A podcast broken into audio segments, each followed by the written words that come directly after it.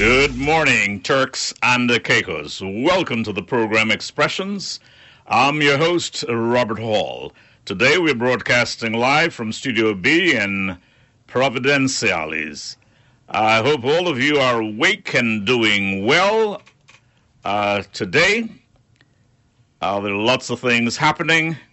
I'm having a different guests, so tune in. Call up your friends, your relatives, your wife, your husband, your children.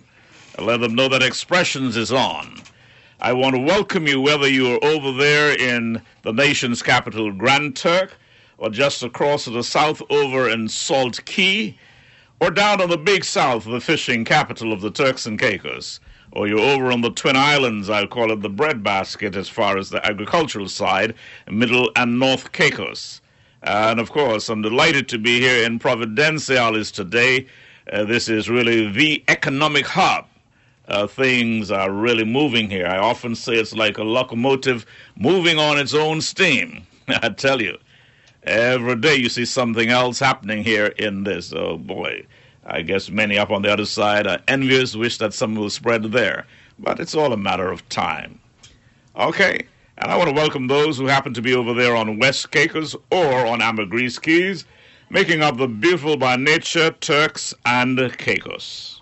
Ladies and gentlemen, with that, I want to welcome you and all members of the diaspora, wherever you happen to be, whether in the United Kingdom, the United States of America, the Caribbean, or particularly in the Bahamas, where we have large numbers of persons of Turks and Caicos origin and many who are yet Turks and Caicos citizens.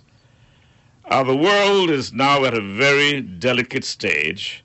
Many are of the feeling that we are just like on the edge of a third world war. You have the tensions with China and Taiwan. You have the ongoing war with Ukraine and Russia. And now you have that terrible situation with, uh, with Israel and uh, Hezbollah. Uh, it, it, it is awful, and no one knows where that would lead. Let us pray for peace and I often refer to these things, although lots of times Turks and Caicos Islanders don't like us to talk about what happens elsewhere. But whatever happens elsewhere, to a great extent, will affect us one way or another. And although that conflict is far away in Israel and Gaza, you notice the streets of the United States are now taken over by protesters. United Kingdom, South Africa, wherever. So, you know, we have to just watch out. Anyway, before we get going, let's begin with a word of prayer. Let us pray. Our Heavenly Father and our God, we come before you this day. You who hold the whole world in your hands. You understand and have the answers to the major conflicts. We pray, dear Father, that you will bring peace to mankind peace in Ukraine, peace in Israel. Help them all to understand that the life of an Israeli is just as precious as the life of a Palestinian. The blood is basically the same. Help them that common sense and decency would prevail to avert the massive suffering of thousands, and of course, the death and destruction that goes along with it. We pray for our own island home. We thank God that we are relatively safe, although there are the criminal elements that seek to destroy our way of life. And so we pray that parents starting at home would do their best to guide their children we pray for the protection of all of our police officers and those who seek to maintain law and order. And help us all as responsible citizens that we would play our part. Bless us today and always, for we pray in Jesus' name. Amen. Amen. Again, I want to welcome you, and today, like I said, I have two sets of guests. For the first 25 minutes now or so, uh, we'll have members from the DDME. Here in Studio B in Providenciales, I have Miss Alison Gordon, the director of DDME, And in Grand Turk, uh, I expect that the deputy director would be there and uh, Ms. Downs, the legal draftsman for government. Uh, they are going to speak to certain uh, regulations that have been brought into effect. And uh, without further ado, I will introduce them. I'm not sure of which way it's going to go, but I suppose the director, who is here with a very lovely smile, uh, she will lead off. Miss Gordon. Thank you so very much. Good morning, and to all our listeners, a very pleasant good morning. It's indeed our pleasure to bring to the attention of the nation the um, Disaster Management uh, Systematic Shutdown Regulations 2023, um, which is aimed at protecting lives, protecting property, protecting the environment, and the resources. So we will continue the discussions after the deputy introduces herself. All right, those up there in Grand Turk, just go right ahead and introduce yourselves. Good morning, Turks and Caicos. Uh, we're happy to have been here to, as our director would have indicated, introduced the National Systematic Shutdown Regulation. Um, it is our aim to ensure that uh, we keep safety at the forefront at DDME, and we would like to not only um, have that uh, in our actions, but also the um, legal framework that's required. So we're just going to go ahead and speak on the regulations. Thank you. And Miss Miss Downs. Um, Miss Downs would not be here um, at this time. Sorry.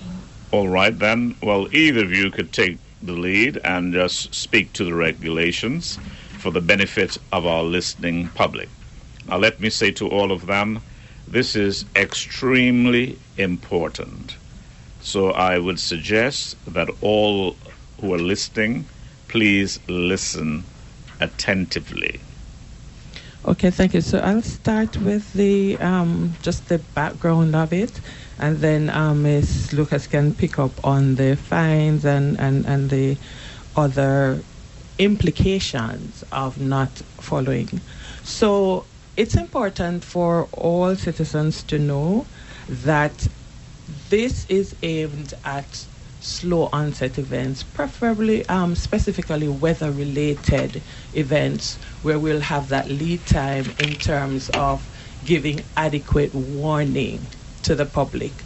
So, in the event we have a hurricane or any weather related event, we would have the situation where the guidance is given to the governor on the advice of the director, and of course, depending on what is happening from the legal experts, and it, that recommendation is made to the governor, who now brings the shutdown in effect.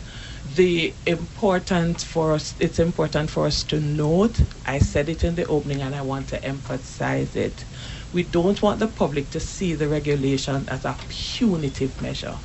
The primary focus or the primary reason is for the safety correct safety is the most important reason it's not the fines that will be levied at persons a life cannot be replaced. And so we want to ensure that the public is aware that the Department of Disaster Management and Emergencies, and by extension, the government of the Turks and Caicos Islands, values life. And whatever regulations we need to put in place to ensure that persons are protected, then th- that is what we continue to do.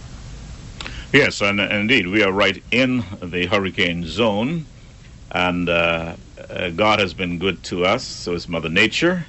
And um, so far, and I say so far because we are not quite yet at the end of the hurricane season. Many, uh, when they see September is past, because that's our deadliest month, they tend to say, hurrah, it's all over. that's not quite so. But um, indeed, like I said, we're uh, thankful to Mother Nature, to the Almighty, uh, for sparing us uh, thus far. But of course, this is where these regulations come in uh, very, very handy because uh, in the event of a major hurricane, you may just have to have a national shutdown. And God forbid, for instance, if there was something like a tsunami or, or, or, a major oil spill off our shores. But anyway, um, whether yourself or the deputy and Grand Turk continue to e- expound. Right. So just before the deputy comes in, um, it is important that I mention that it is a systematic shutdown. So we would have had situations where, for example, in Franklin, earlier this year, it was threatened to affect more Grand Turk yes. than the entire island. So the systematic shutdown allows for either one island or several islands, depending on the threat, to be shut down and not necessarily all islands yes. as it relates to that. And hence the whole matter of the systematic shutdown. So it's not a situation where all islands will have to be shut down. It depends on the threat and which island, islands sorry, are most at risk. Um, Ms. Lucas can come in now and just give a brief on the penalties and the offenses. Thank you. Go so right ahead. The systematic shutdown would initially be issued once um, the Turks and Caicos has been placed under a warning notification. And as the director would have indicated, that means that it's more for slow onset, um, such as storms and um, hurricanes. So once we would have been issued with a warning notification, at that time, that's when the uh, the governor would be able to issue a systematic shutdown. So, as with any legal re- um, regulation, uh, once you breach that regulation, you would be guilty of an offense. Now, it is not the aim that we would like to have persons fined. That's not really the purpose. We were really trying to encourage persons to adhere to the regulations. So once you breach it, you would be guilty of an offense. Now, that offense has a high penalty, um, but it's similar to a ticket mechanism with driving. So there's an offense and there's also a ticket option. So the offense is uh, approximately $10,000 or uh, two years imprisonment. Um, however, the procedure that it takes is that once you have been found guilty of uh, the the police officers are the enforcers. So if the police officer catches you um, uh, breaching that regulation, if the order has been given for approximately six o'clock, let's just um, look at time, and you are caught, let's say about six thirty on the road, the police officer then can issue you a ticket. And that ticket has a lower penalty cost, which you have the option of paying that penalty. Um, that penalty cost for individuals would be $500 and for businesses it would be $5,000. So, similarly, if the police officer goes to the business location um, and that location is still operating past the shutdown period, the police officer can issue a ticket. Um, if the individual or business opts not to uh, pay the ticket at the clerk um, to the clerk of the magistrate court, if the individual opts not to, then they can go to court and then they can be found guilty of an offense. So that's where the offense comes in. That's a higher penalty. So that's wh- that's where the ten thousand dollar kicks in. Yes, that's where the ten thousand dollar kicks in. So just by way of in- explanation for the public, if in the first instance the individual cooperates, having been ticketed, and he pays the fine, then that does not go on his criminal record. No, it's a ticket. It, it will go as a ticket. It will just form as a ticket. Right. But if he goes to court and is brought guilty, is it the same? That can go on your record because at that point you would have been guilty of the offense. Right. That's what I want to make clear to the public. Um, as you say this, though I hate to be reminded of, but I remember the period of shutdown during COVID. Yes. Uh, when of course, the law provided for similar fines and the like. So, in a way, this isn't something totally new to Turks and Caicos Islanders. So they should be able to understand that. Yes. If I may, Ms. Lucas, if if I may just interject to the public. So if you choose to pay, you have up until 28 days, no later than 28 days from the date of the ticket being issued. Right. All right, continue, Ms. Lucas. Thanks. thank you. So, for the regulation, uh, the period of 28 days, as the director was speaking, um, you would not, there would not be any court proceedings during that period. So, once you've taken the approach of um, utilizing that 28 day period to pay the ticket that the police officer would have issued to you, you at that point would not be, um, as we spoke about, guilty of the offense. You would not be found um, guilty in the court proceedings. There would no, there would be no court proceedings. Um, also, so I'll go to um, the guidelines. So just a little bit of an understanding.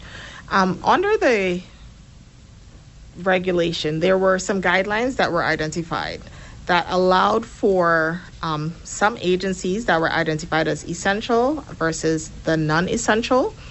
And I know that we know during a storm you would want to get your hardware items to um, ensure that your shutters are secured. You want to get your last minute groceries. So there were some agencies that would have been identified both on the private and the public sector um, that would be essential and they would be closing closer to the shutdown period versus as we know with schools which would not necessarily need to stay open close to that period of time they would have more of an earlier shutdown. So there are some agencies that were identified as essential and those essential agencies would have more of a later shutdown period. But of course everyone must be indoors at the the time that's um, stipulated under the shutdown order.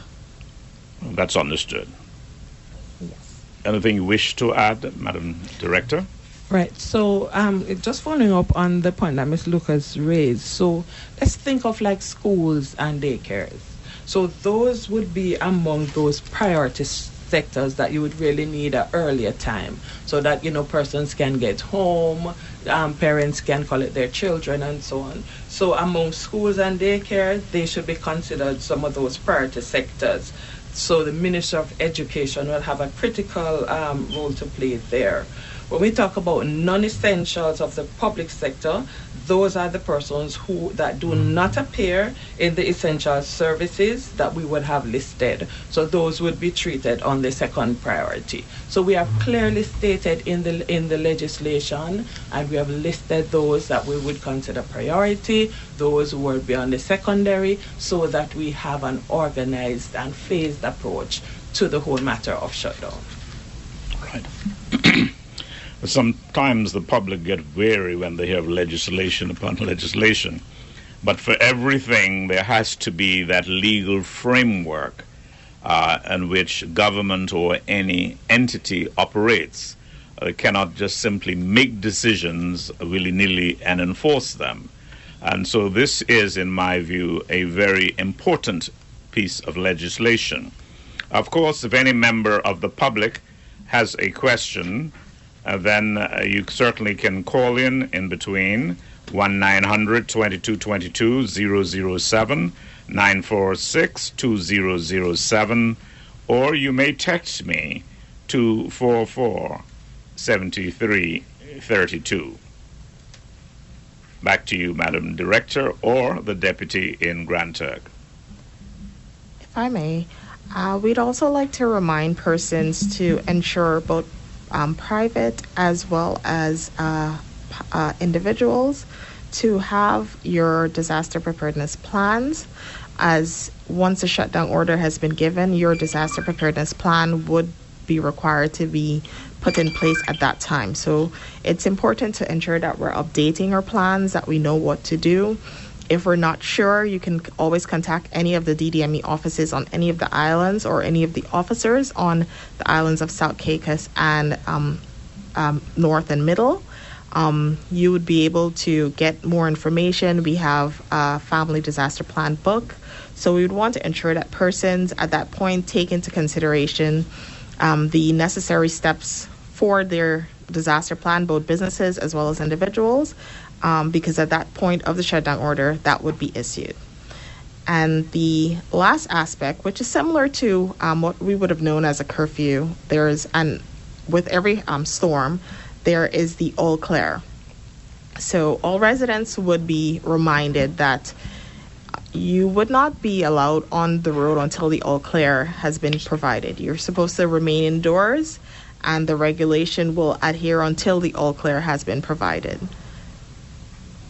Well, that is all intended for their safety. Yes. Um, um, for instance, and I have gone through several hurricanes, um, like in Grand Turk, I recall, after Ike, all of the light poles were on the ground, snapped in three like little matchboxes. And the, the wires from those poles, one tangled mess across the road. Now, there was always the potential of somebody being perhaps electrocuted. Hence, again, all the reasons why they ought to stay off the streets until an all clear is given. Thank you for that. And I also want to add, and thanks, Ms. Lucas, that the operational clear will be issued for government entities, private sectors, critical entities to go and verify that it's safe. So you had mentioned the, the poles that are on the ground definitely we need a Fortis to go and to make sure that we have taken care of, they would have taken care of such situations so that when the public, the all clear is given to the general public, it would be safe for them to do so. So it's important to know that once the event has passed, the operational all clear will be given to those critical agencies who want to ensure that the safety or it is safe for the residents to go out. So we have to ensure that we really listen and know that when that operation all clear is given, it doesn't mean the entire public is now free to go, but just so that the entities can ensure that it is safe for the public to go about. Again, I'm offering opportunity to the public if they have any question or comments. Uh, to feel free to call us 1 900 2222 007 or 946 2007. In the next 10 minutes or so, I expect to have in the studio uh, Honorable Dr. Rufus Ewing, and we're going to have a very, very interesting dialogue. Yes. Are there any other aspects to the legislation uh, that you need to explain? Or you feel you've covered most bases? I think we would have covered most, but I also want to add that this um, regulation comes into effect the 20th of October. So it is important that the public is sensitized, that um, we're using various means to get the information out there. So this is just one of the various medium that we'll use to get the public sensitized and informed. I can't stress enough that your safety is our priority, and therefore we are proactive enough to ensure that the regulations are in place to ensure that we all are safe. Uh, thanks much. Any comments uh, from the deputy and Grand Turk? Uh, thank you. I think uh, the director's sentiments, I would echo them. Um, we want to really ensure that safety is at the forefront. We'd want to encourage persons not to breach because it's not about the fines and the offense. It's also about really ensuring that the protection of loss and um, protection from loss of property, from lives, and protection of the environment and our infrastructures at utmost important. So we just want to um, encourage persons to adhere. Um, there's uh, sorry, there's one other aspect I we did not mention the ticketing. Uh, there is the option for a second ticket. So if you have been issued with a ticket and you continue to breach um, the regulation, the police officer, if the officer given the example earlier, comes back at seven after the first time at 6.30 and you're still in operation or you're still on the road, there's the option for a second ticket. So we'd want to encourage persons at this time to really adhere to the regulation. It's for your safety. It's utmost important. So um, that would be it, and thank you for having us. Um, thank you, Ms. Lucas. And my final words are that we normally think hurricanes but I just want to say that hurricanes are not the only hazards to which we are exposed. And I really don't want us to let our guards down, as you said in your initial statement, sir. Oh, um, September it's over, so we get um, complacent. There's no space for complacency. I mean, emergencies, disasters happen at any time, and I just want to encourage the public to be prepared. All hazards, all people. That's what comprehensive disaster management is all about. Thank you for us. Certainly a pleasure, and uh, any time uh, we would be delighted uh, to host for such important information. And I do hope the public has paid attention, uh, although we hope that there would hardly be any need for this uh, but um, nevertheless, it's important to have the provision. So thank you for being with us today, and all the best. As she leaves, uh, the show continues, and in a few minutes, Dr. Ewing will be joining me here on Expressions. I mentioned early on the war that is raging now with Israel and Hamas and uh, the reaction internationally. Some of you may have listened to President Biden's address, ensuring Israel that they have their back. There are others who are supporting the Palestinian cause. Whatever is the case, and I will not go into this because this is something that has been simmering for a long time. And I'm of the view that perhaps only God Himself could solve that deep hatred that seemed to be there between Israel and Palestine over land. I just hope, though, that peace will prevail.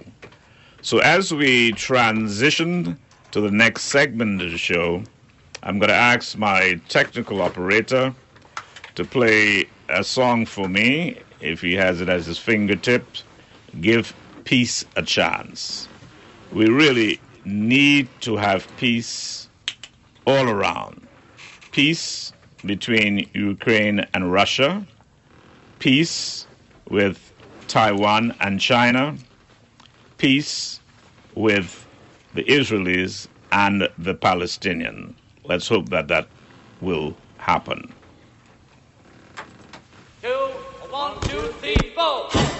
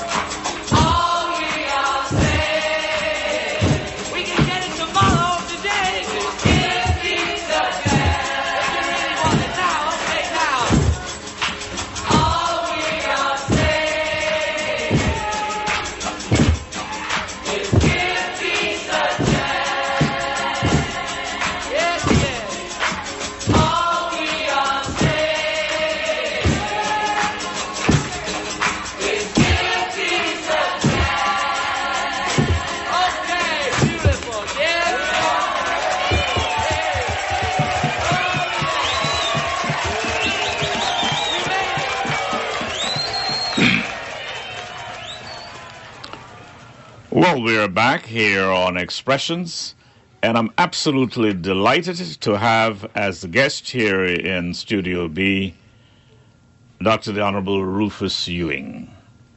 It's been some time since I've seen you, but you're looking great. Thank you, Robert. Same to you, and a pleasure to be here. And good morning, Turks and Caicos. Uh, you're looking great yourself too, Robert. Oh, thank you.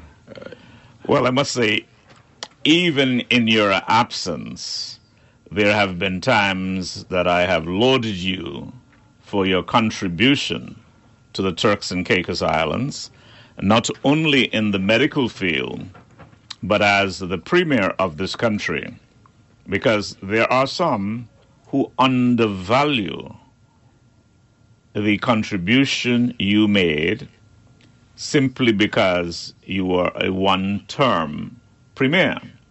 But like I've often said, that paying off of that uh, British organized loan or bond is what prevented you from doing a number of the things that you had to do or should have done. But like I s- said it, in so doing, you basically prepared a bed where someone else lay in. And that seems to be the role of the PNP quite often. But anyway, with that sort of a long introduction, welcome, Dr. Ewing. Uh, Thank you, Robert. Uh, and just to comment on that point, you know, it, it is the role of governments to prepare a bed and prepare a road because you need to prepare for the next incoming government, whoever it is co- coming over. There needs to be continuity in what you do. Um, so, because the, a work is not a, a finite thing where you see an end to it. Uh, there's always work to do. Um, and and you should always be looking forward to the long term while taking care of certain urgent needs in the short term that you may get through during your term in office. But most often, most often, you're unable to get through any substantive, sustainable things in the short term that you are usually in office. So I'll just leave that there. Right. um, well, I have no particular structure Yeah. to this show, but one thing you do know whenever a politician or former politician or whatever come on this show, there are bound to be some serious political questions. I'm sure. Though I know, on the other hand, we were going to talk quite a bit about Hamilton University. We'll get to that.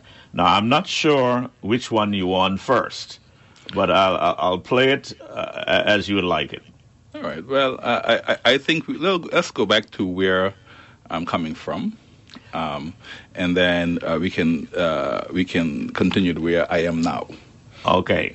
All right. That's a that's a beautiful way to put it.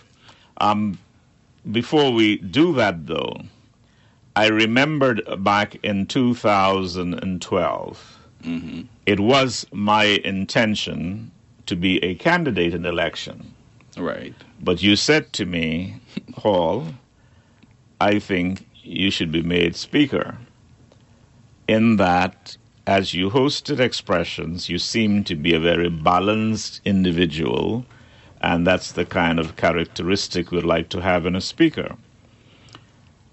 I listened to you as a team player, and you did, shall I say, come through, although it was so delicately balanced and I don't mean it in a racist sense, but it took the white man to secure my victory yes. as speaker. I never forgot that. And so, good morning, John, wherever you are. You were the one who rescued me. Uh, and that was indeed a very, very interesting four year period. But anyway, since that, you basically left the scene and you were away for maybe seven, almost eight years. Speak to us a little yeah. bit about that. Well, not quite seven. Um, uh, it, well, early 2017. Yes, I left um, Turks and Caicos. Um, you know, being a medical practitioner, healthcare professional here in Turks and Caicos, I've I've seen, I've worked and experienced healthcare uh, at every level, and I've worked um, in it as a physician, um, in it as a deputy CMO, CMO, Minister of Health, Premier. So I've seen it at all the different levels where it, where it, it, it is meaningful um, in developing healthcare policies. I, I thought it was necessary for me to get the experience internationally on the global scene, on the global stage, to look at the delivery of healthcare um, and to champion healthcare from a regional and global perspective um, from that global platform. Um, it is quite indeed interesting to have done so. Uh, you get to see one. Uh, the challenges that we experience here in Turks and Caicos are not much different or any different from the challenges that other countries within the region and globally are facing. Uh, we are facing the same healthcare challenges, and we're all working towards solutions to address those challenges. And so, yes, um, I spent all of 2017 um, here in Turks and Caicos, actually. Um, even though at that time I was working, I was working with the um, Pan American Health Organization as a consultant, as international PAHO consultant, where I work in Turks and Caicos, but I will go on missions to different countries. My first mission was to Belize. We work with the government of Belize to look at their health financing system. And the second mission was with the government of Jamaica, looking at the evaluation of the regional health authorities in Jamaica that was not evaluated for over 20 years since it was established. If I interrupt you a little bit, Yeah. I mean, that certainly impresses me because so often we see it the other way around. You would think of consultants from Belize or Jamaica coming to Turks and Caicos, but here is a consultant from Turks and Caicos to advise government of Jamaica. Man, look here. I salute you. Yeah. Well, Great. well, we, we, we, we do, and uh, um, there are many other persons who, in Turks and Caicos, who are also capable of doing that. Uh, it just so happened that yes, I had the opportunity to do so, have the capacity to do so, and was able to engage. And a, a lot of it comes also with my work that I did with the Pan American Health Organization as the Minister of Health, uh, showing up at meetings and voicing my opinions and giving my opinions in an expert manner. And so they appreciated that, and they they they value that, uh, and, and see that you are capable. And so it's easier for me to then integrate and get into uh, the, the PAHO system. Um, one of my roles that I would like to see, and I think uh, to see more persons from our region, from our from from Turks and Caicos in the UK, overseas territories and other countries within the Caribbean, to actually um, uh, get into the Pan American Health Organization. Because if you were to look at the organization, um, I can count uh, on almost uh, my t- two hands uh, the number of Caribbean persons that are actually in the Pan American Health Organization in Washington, D.C. Very, very few. Um, and so we see that as a challenge, and uh, our role is to try to, to encourage more nationals getting into that organization at the global level to be able to contribute back to their homes at that platform. Because these are the organizations that make and set health policies. That the policies that we follow here in Turks and Caicos and elsewhere, we make those policies, right, for countries to follow and, and help them and guide them through their policy development and advise. So yeah, so I, I, I was fortunate, um, and, and and I enjoyed that uh, period, having to be home at the same time while contribute. Uh, but they there, there there there was a deficiency. There was a vacant position in the office in Barbados, um, and they thought that it was right within my um, cap- uh, capacity, and, and invited me to uh, to help out, uh, to be not only as a short-term consultant, but to come and, and, and be permanent in the post. And so I, I took that opportunity as a short-term professional in Barbados, um, covering all of the independent Eastern Caribbean countries, with the exception of Trinidad and Tobago, um, and and all of those countries were under that office, um, including the three UK overseas territories of Montserrat, um, BVI, and Anguilla. And so it was great. Uh, I spent three years in Barbados in that position, and um, what took me into the COVID era as well. So I, there I was able to integrate with most of the ministers, of, not most, all of the ministers of health within, within, that, within those countries and chief medical officers, many of many of whom I would have known anyway um, as a CMO. Um, and many of them I would have known as a minister of health and premier. So it's easy for me to it's easy for me to communicate with them. And and one of and, and I think the value that I brought to that forum is that the Pan American Health Organization is a healthcare organization, uh, the but having the political perspective as a health pr- practitioner, having the political perspective and how you view things is not readily available in those organizations. Right. Um, and so, in having a political diplomacy and understanding from the from the from the viewpoint of the politician. So when ministers in uh, Eastern Caribbean countries see PAHO coming to talk to them, and they have challenges, you don't understand me, you don't understand me. When I step in and say, hey, I understand exactly where you're coming from. I've been there. This is how we do it. They appreciated that because they then see that, hey, yes, okay, I'm talking to not only a health professional, I'm talking to a guy who has led a country. So they, they then they then get buy-in into what um, the public health practitioners in PAHO are, are, are saying. So um, so that that brought value to my role um, as in, in in the Eastern Caribbean. Um, and then in 2021, I moved to uh, Washington D.C. to the headquarters in D.C. I, I, I didn't f- full my full term in, in Barbados. Normally, we will, we will spend about four years in a location before they move you. Um, and I then uh, moved to D.C., where uh, I spent the last two years. And my, my role in Washington, D.C. was basically uh, in each of the Caribbean countries, there are WHO Pan American PAHO offices, country offices that supply that that really respond to the healthcare needs of that country um, from the, uh, partnering with the ministries of health. And we have staff, just like the one in Barbados that I left.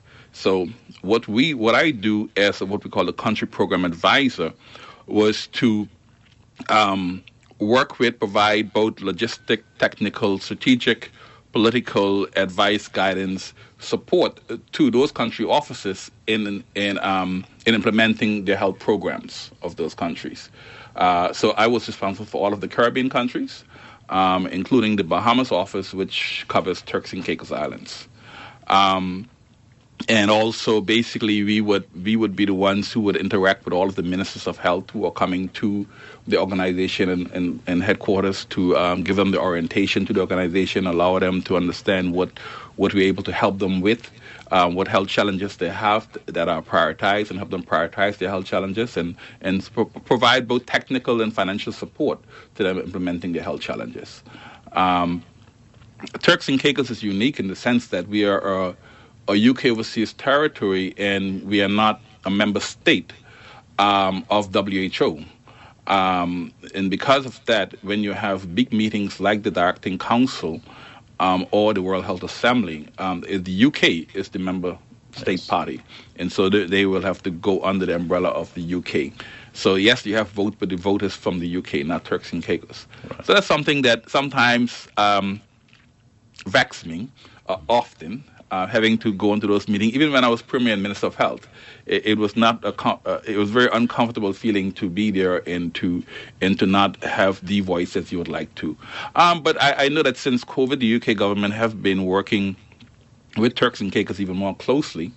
Um, I've had the opportunity to have met with the UK counterpart along with all of the overseas territories in various meetings and to help them prioritize the health challenges and to see how the Pan American Organization could help with, the, with their health challenges.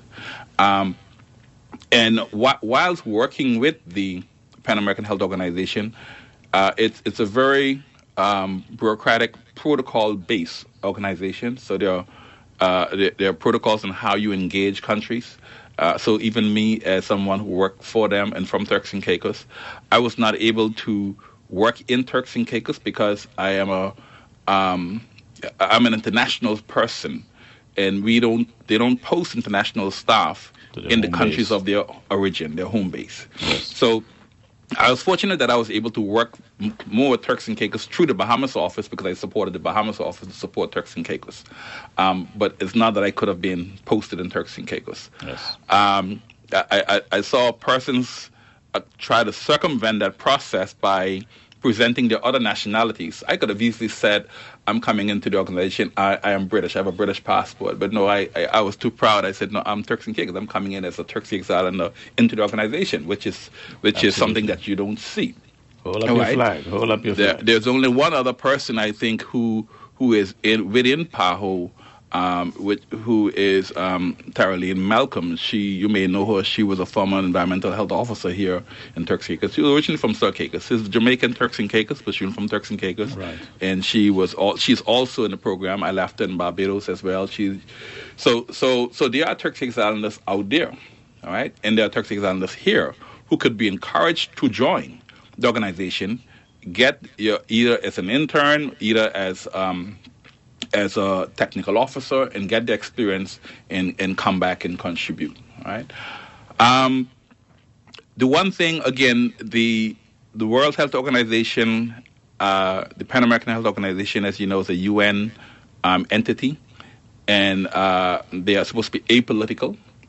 Um, and because of that, for me, I could not have uh, do anything that is remotely political Yes. in the sense, um, and so I could not come and speak my mind about an issue in Turks and Caicos that that may be perceived to be political and justifiably so because you, you can't they, they cannot be caught up between governments and one government party from another and you couldn't party. come in, and you couldn't come in and openly campaign And I your cannot. party. Correct. Correct. so, so those are so those are some limitations uh, that I had um, while working uh, with the organization um, over the last five, five years, five and five and a half plus years. Yeah. Great.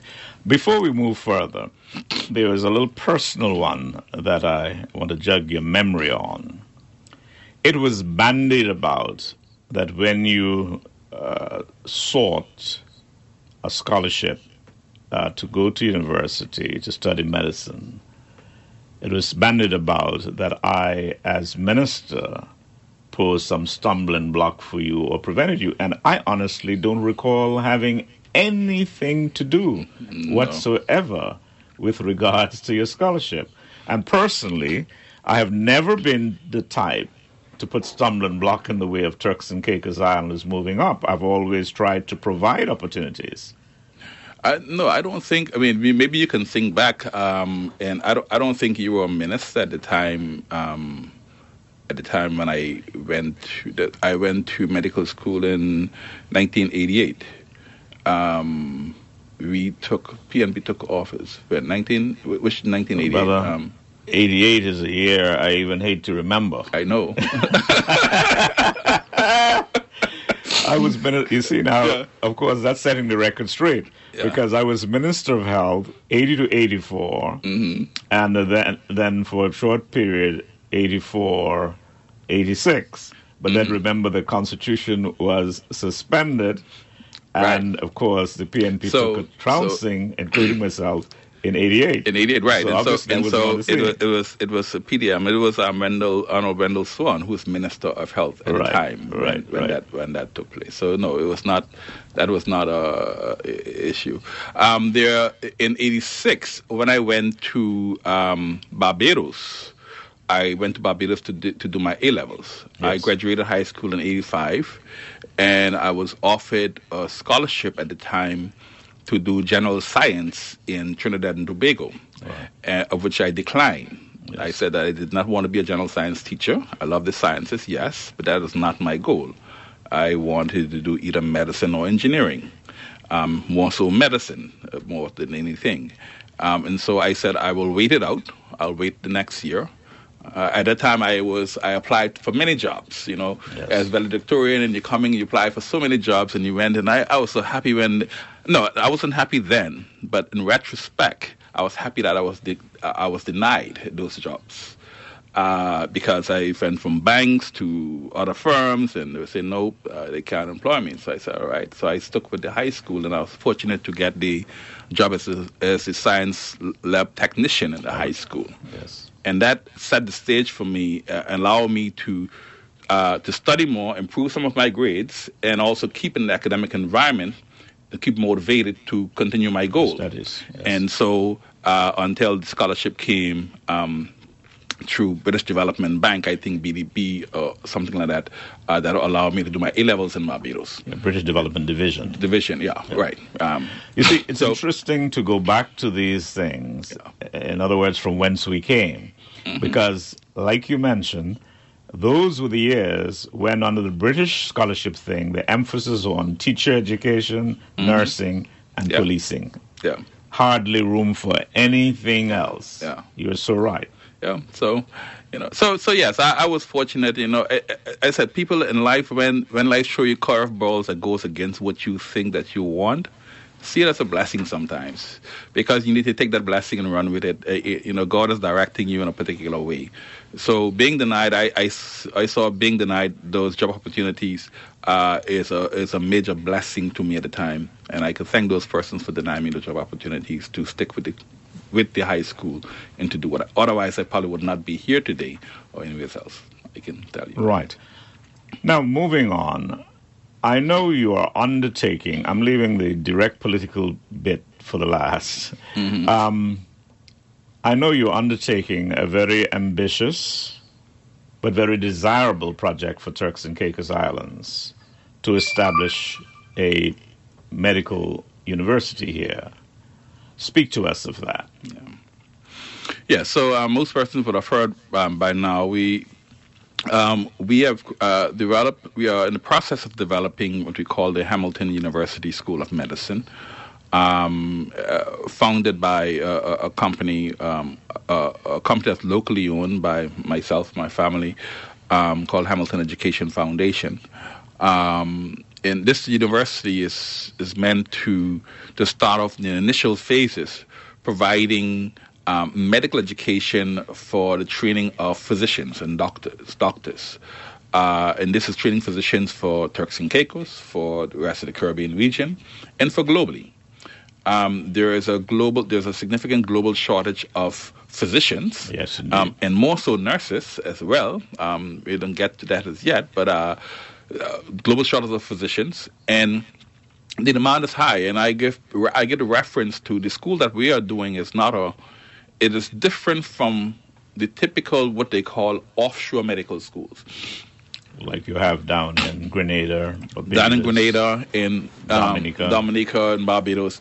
Um, those schools are established by um, mostly U.S. companies and corporations who come in and uh, will then use the, the location, locality, um, to rented facilities, etc., to establish uh, these universities where they bring predominantly U.S. students to teach for the first two years and then um, and then to go back using the U.S. curriculum, uh, and then to go back after they finish their USMLE exams, uh, and then to become doctors and go on to residency in, in the U.S.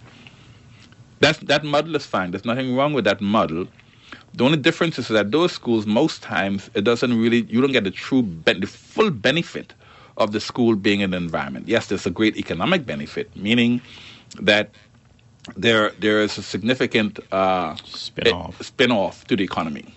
For instance, in Grenada, and I wouldn't use Grenada too strongly because St. George's University in Grenada, uh, there for several years since the 70s, and and they have they were they were not able to integrate themselves almost fully into the Grenada Grenadian community.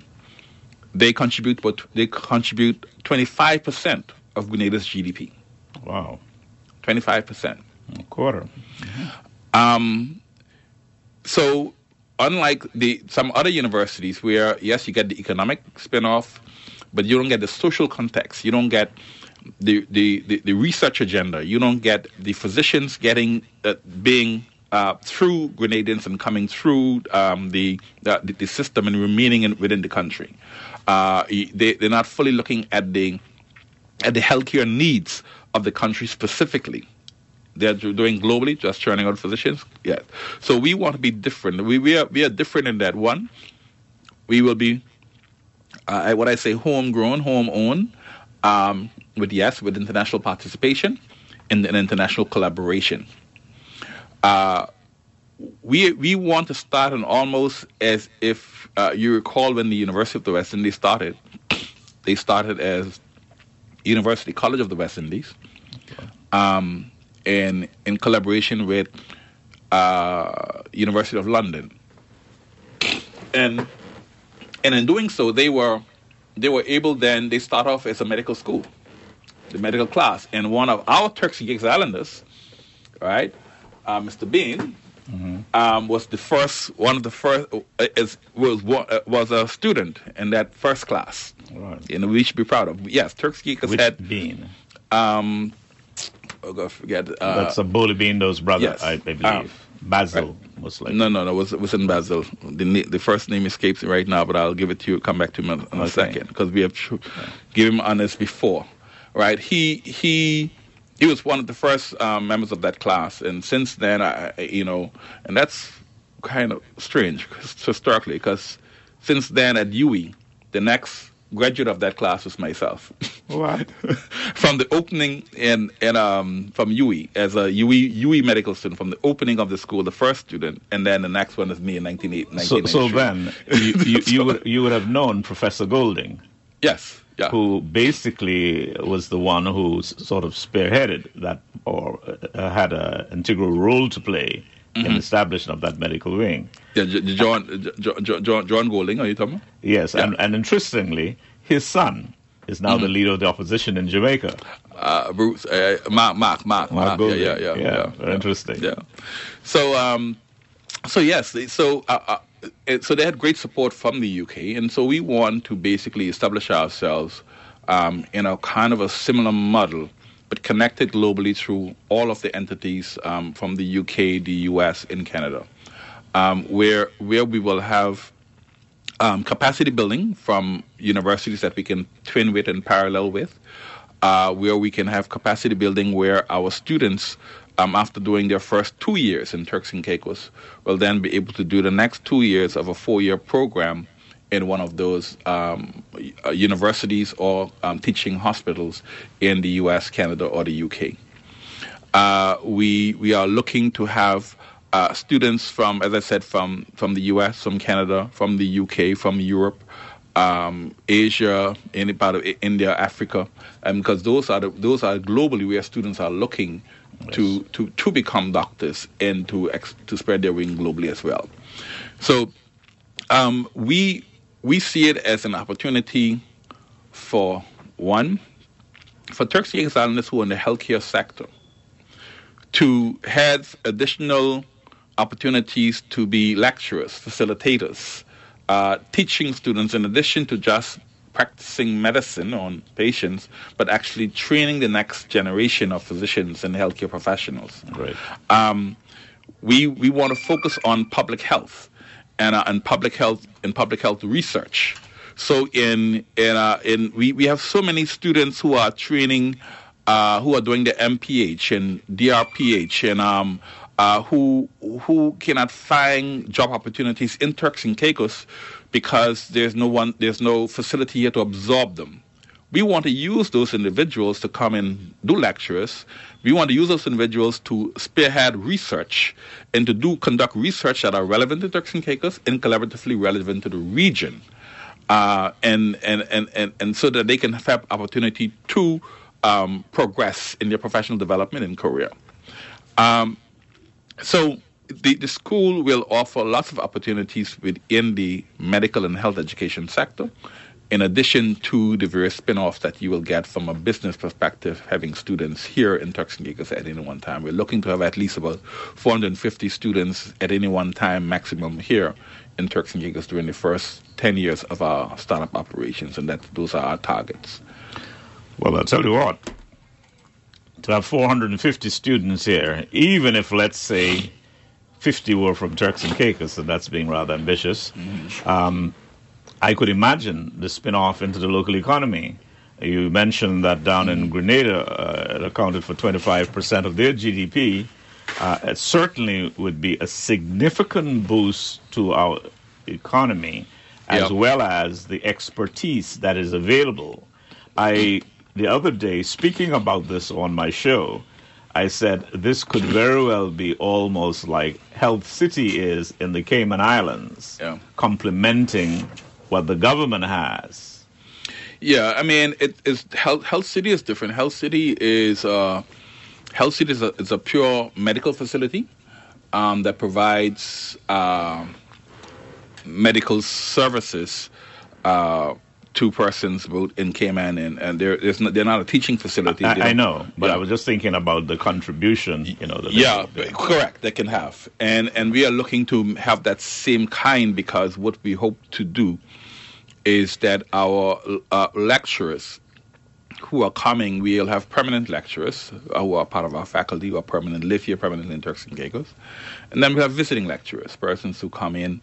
Um, and professors of uh, various specialties and subspecialties come in and te- lecture for two weeks at a time and return to their home base uh, and then continue teaching virtually.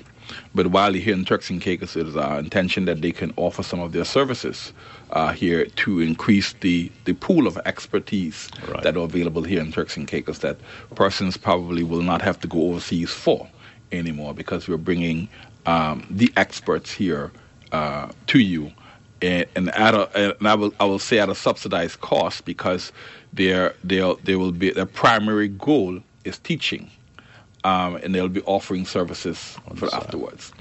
We we are also as a university looking for, as I say, partnering with with um, universities like University of Miami, you know, Cleveland Clinic, um, Howard University, uh, Harvard University. We ha- we have contacts and relationships in all of those establishments that we hope that we can partner with, particularly when it comes to research and collaboration, and to be able to get a lot of research grant funding to then conduct relevant research here in Turks and Caicos that can make a difference in the policies that we develop and in the care and treatment of our patients um, from a medical perspective. And Establishing a medical university is a major undertaking, and uh, it must mean uh, considerable financial resources. Um, if you care to speak to us a little bit about that, have there been grave difficulties in terms of acquiring the finances? Then speak to us of the physical structure, what the plans would call for. Yeah. Um, well, yes, the building a university is a, is a significant undertaking. Um, operating one is also not a costly undertaking. Um, and we we had uh, we were intentional about a purpose-built facility uh, that will cost um, in, in in in the range of anywhere from from 25 to to 40 million dollars, um, and looking at overall development, not only Yes. just the building but the program itself. Right.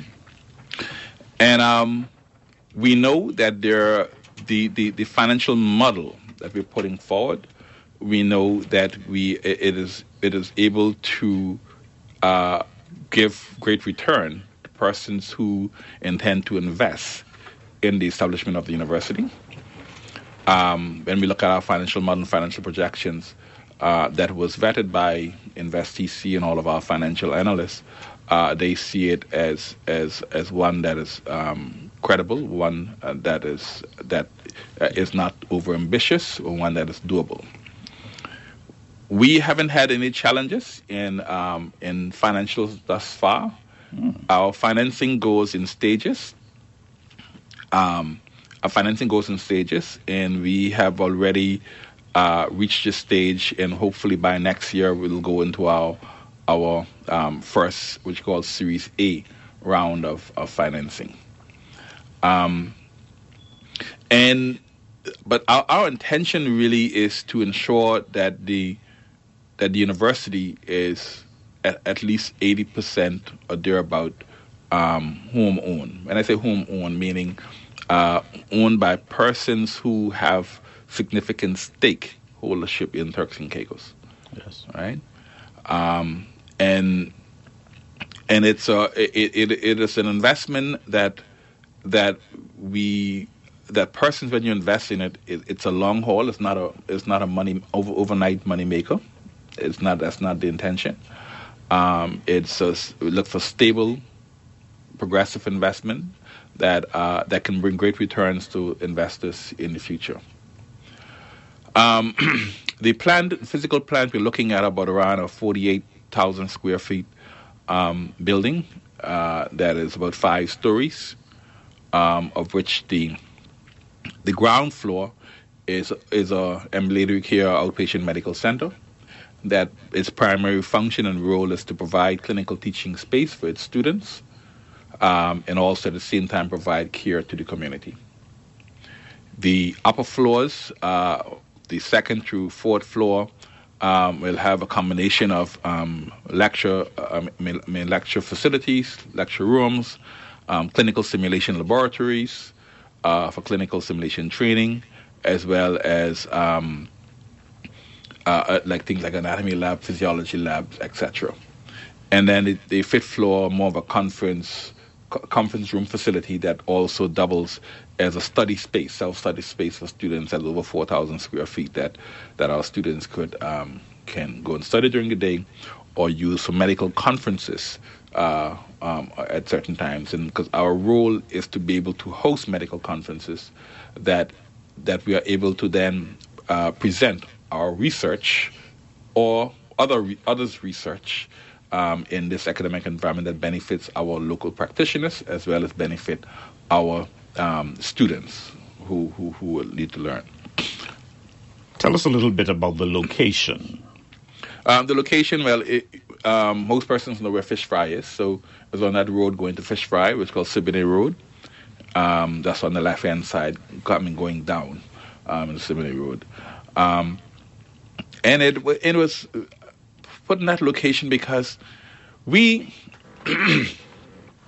we have an, an awesome tourism product. I mean, most persons who uh, you know, and we need to have the aesthetics of the environment of Grace Bay. You need to have the aesthetics, but also blend with the community of the Bight.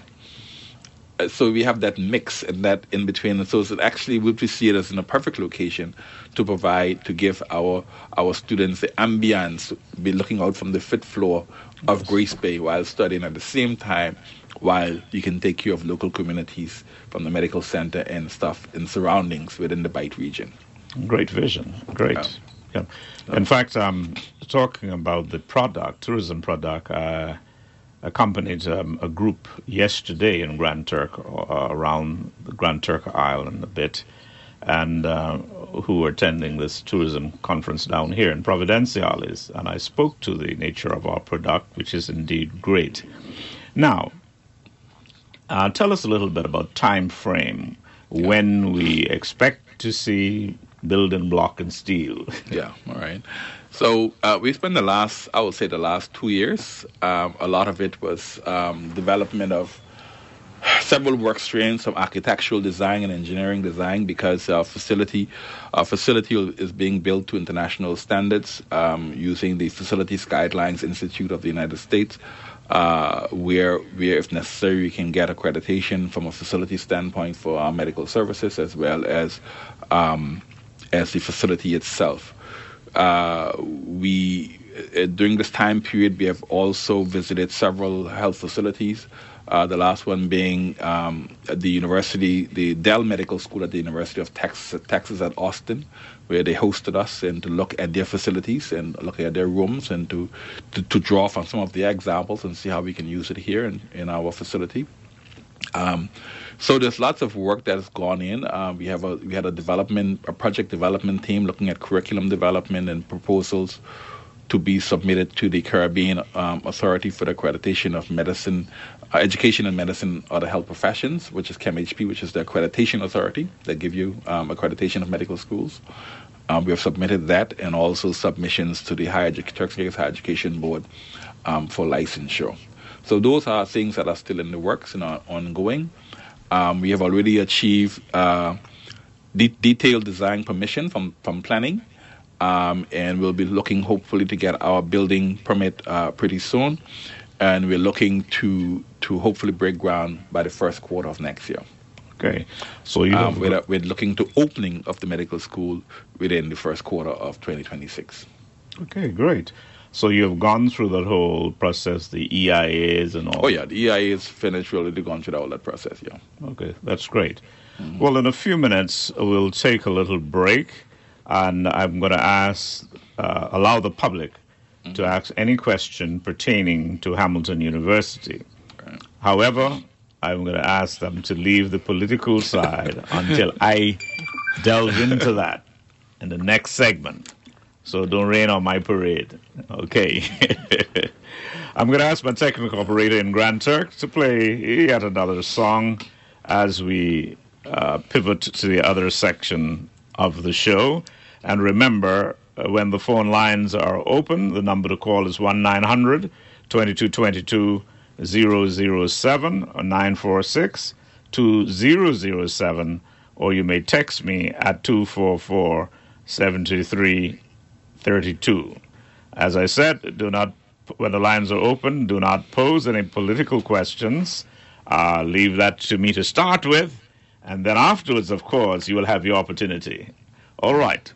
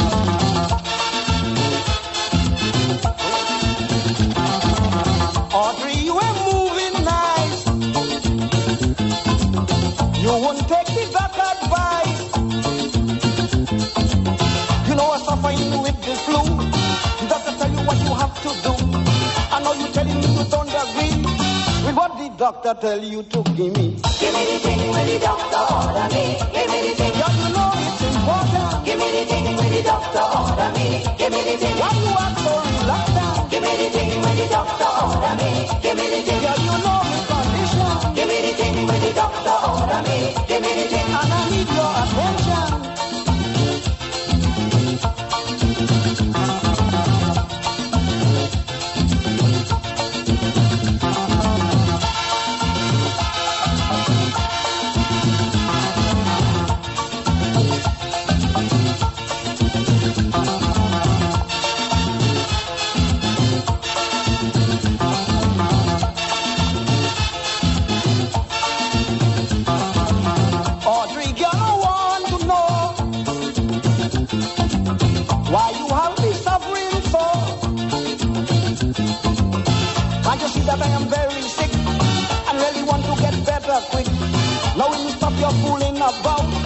throw the medicine down inside me mouth? Give me the thing when the doctor order me. Give me the thing. Girl, you know that I want it. Give me the thing when the doctor order me. Give me the thing. Can't you give me a bit? Give me the thing when the doctor order me. Give me the thing. Why you hiding in the medicine? Give me the thing when the doctor order me.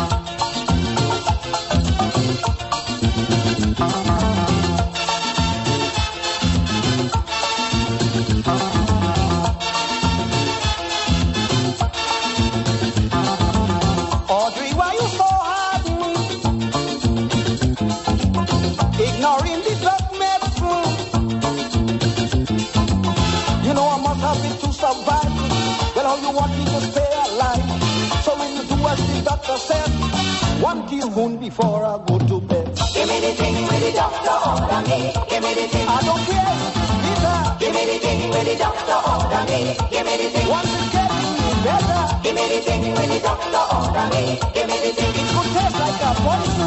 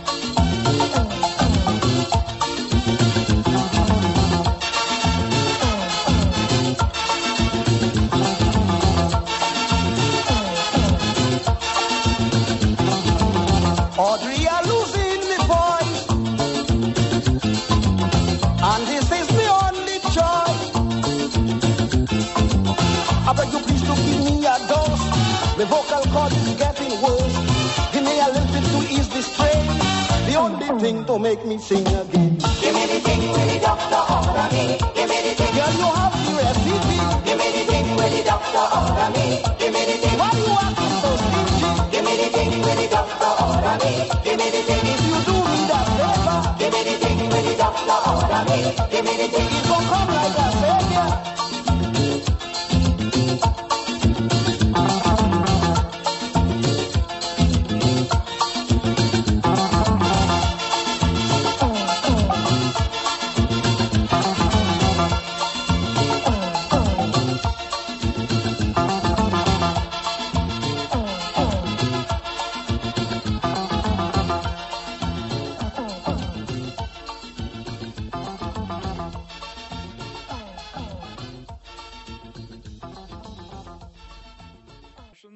host, Robert Hall. And with me in the studio is uh, Dr. Honorable Rufus Ewing. I invite you to call in 946 2007 or 1 800 2222 007. We have a text here which I'll go to first. It says, Good morning, Honorable Hall. Question for Dr. Ewing. Some time ago, there were discussions between InterHealth and UWI School of Medicine to use our hospitals as teaching hospitals. Can you provide an update on the status of these discussions? Um, well, no, it, it, the uh, the University of the West Indies uh, evaluated the, as far as I know, the Cheshire Hall Medical Center um, uh, to be used for internships. As you know, whenever uh, uh, we have a graduation, whenever our students complete medical school in Jamaica, there's a requirement for them to do, to do a one year internship after completing medical school. Um, and uh, they assessed the facility and, and was approved uh, for internships. Um, however, I think contingent to that, there needs to be a number of things needs to happen in order for you to have to run a successful internship program. Um, you need to have uh, different levels of staff uh, within the hospital system to be able to supervise and teach uh, the those um, interns. Um, so you need persons who are what do you call the senior house officer level, persons who are registrar level, in particular the registrar, between those who are consultants. Most of the staff we have at the hospital now are consultant staff. These are persons who are seasoned senior people who have completed specialty trainings, etc., and and and they work almost as consultants, uh, and they find themselves also doing doing the the the uh, not to degrade any particular kind of work, but doing the lowest of the work uh, um, that you would see, or doing the work of three persons that you will see in a teaching hospital facility. So until we can get those that particular persons in place, that support personnel in place, like the registrar, then you will not be able to run a successful internship program, even though it has been approved and accredited by the UWI to do internship. So there are some internal workings that needs to happen there with the government um, to, in order, to enable that to happen. Great. Number to call 1 900 2222 007 946 2007. Let's see who will be the first to call in. This is Expressions, the People's Program.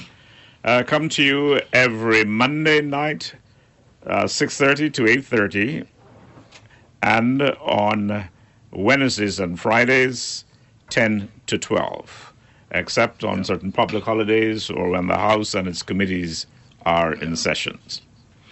Let's see who will be the first to call in, whether from Grand Turk, Salt Cay, South Caicos, Middle or North, or here in Providenciales. Or, by the way, there could be some of you over on Parrot Cay or Pine Cay. Well, moving along, I'm sure all of you are more than delighted to hear the good news about the progress being made with the establishment of a medical university by our own Dr. Rufus Ewing. Now, let's switch to a different kind of pitch. Mm-hmm. whether we're going to play cricket or whether it's going to be baseball, whichever one.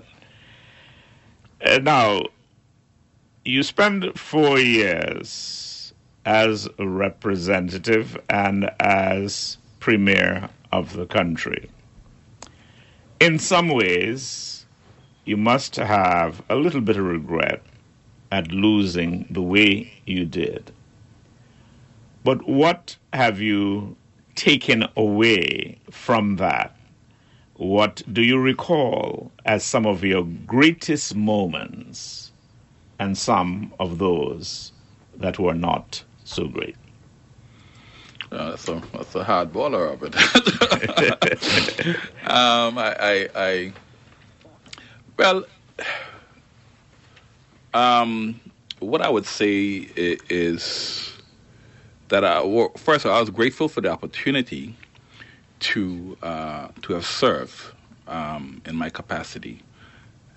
Um, coming coming straight from uh, a position uh, where uh, there was not much political play before got, getting into politics, and being given the opportunity to to um, to represent my my party, the Progressive National Party, uh, as their leader, and also to take them to to a to a victory that to an election winning an election that we should probably not have won, or the intention was for us not to win. Um, it was a fight against all odds, and I and so I, I was grateful for that. Um, how we lost, how I lost. Uh, I the only regrets I would say uh, are things that I've mentioned before, and I see and I see it with- government from one government to the next. I mean, the the solution is not the, the way the way we interact with the public. One in terms of how we communicate. I still think that our communicate we we as a party. Uh, w- did not effectively communicate to the people what we were doing and what was happening. Um, and, and I think that's the responsibility of the party mechanism to help the government in power to do that. And that was not done. If you Um, stick a pin yeah. just a minute, that is a fine distinction that a lot of people don't seem to appreciate. The fine line between party and government and the responsibility accorded to either side. Some people see the party just as a vehicle for To win an election. to an campaign. election. But after that, everything is down. If the party is effective, it could make governance much better uh, for those involved. Right. So so so and, and so and, and and there goes and so but there also needs to be effective integration and communication between the government of the day, the governing party in its in its party mechanism to keep them informed. Um, and I think we we we failed to do that. Um, we fail to do that effectively. Um, we failed to do that effectively. The, par- the party, the leadership of the party itself, not the lead, the, the, the committee leadership of the party itself, we did not put in place a communication mechanism to enable the party to, to communicate what we are doing effectively, for the people to understand what we're doing. And then you end up playing catch up game. So I will put to say that one of my regrets is that we did not have the opportunity to put that in place and do a good job at that. We were too busy doing our work. But, you know, interestingly, because I have said it consistently during your tenure, and I said it earlier in a discussion with someone, that during that time, for instance, if you had issued one press release, Sharlene would have issued three or four.